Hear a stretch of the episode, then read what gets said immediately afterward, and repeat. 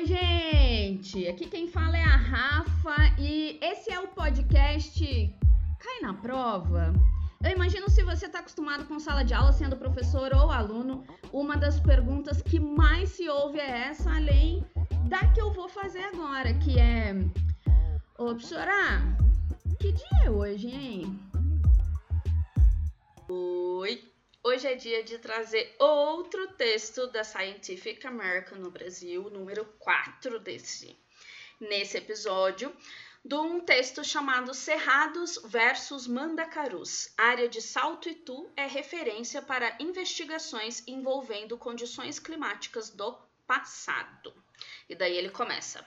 A região de Itu, Salto e seu entorno apresenta um dos mais importantes sítios fitogeográficos e geoecológicos do Brasil.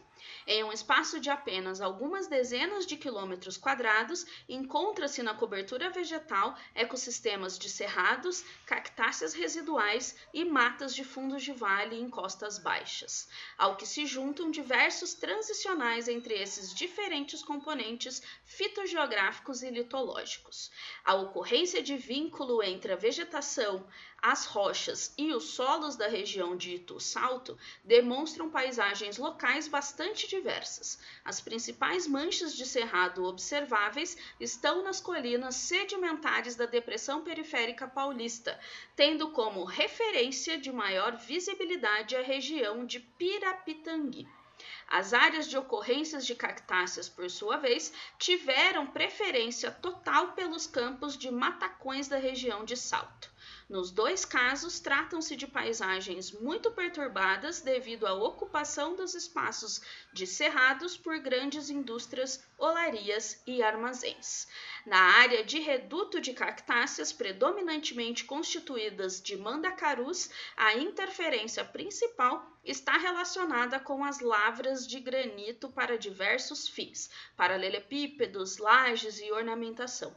Os cerrados atuais melhor observáveis em sítios protegidos na região de Pirapitangui permanecem ter. É, parecem ter se originado a partir de antigos cerrados perturbados por antigas ações antrópicas em diferentes épocas. O fato mais extraordinário diz respeito à composição da biota vegetal dos cerrados existentes nos interflúvios planos ondulados da depressão periférica, já que não existe qualquer diferença entre os mesmos em face do que se conhece na área dos cerrados e cerradões do Planalto Central.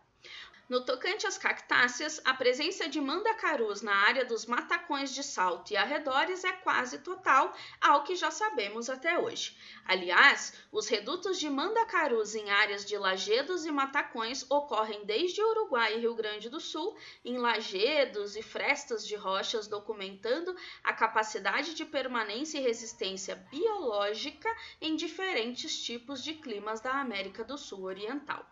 Daí porque tendemos a identificá-los na categoria de biótopos, geótopos ou ainda por rupestre biomas. Uma série de fotos que tomamos em junho de 2002 entre Itapitangui e Salto falam mais que as palavras. Uma descoberta científica complementar a essas observações precisa ser divulgada.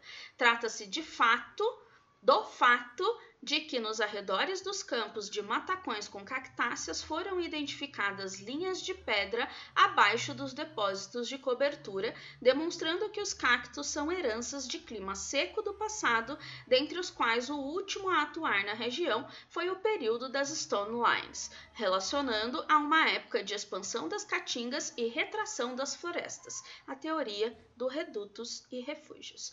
Em outras palavras, isso quer dizer que as caatingas estiveram nas regiões antes das chegadas dos cerrados e das manchas florestais biodiversas do fundo dos vales regionais e setores das serranias de São Roque, Jundiaí, incluindo a Serra Japi e vertentes laterais da Serra do Jardim.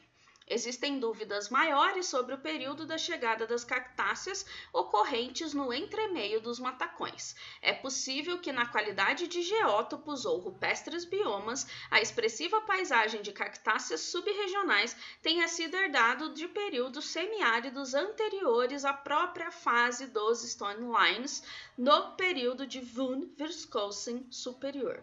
Não lembro a data exata, tá, gente? Em qualquer hipótese, para se saber se os redutos de cactáceas da região são contemporâneos do último período semiárido dominado por secura e menor taxa de calor, a área de Salto Itu é espaço de referência dos mais importantes para as novas apreciações e acréscimos. Tchau!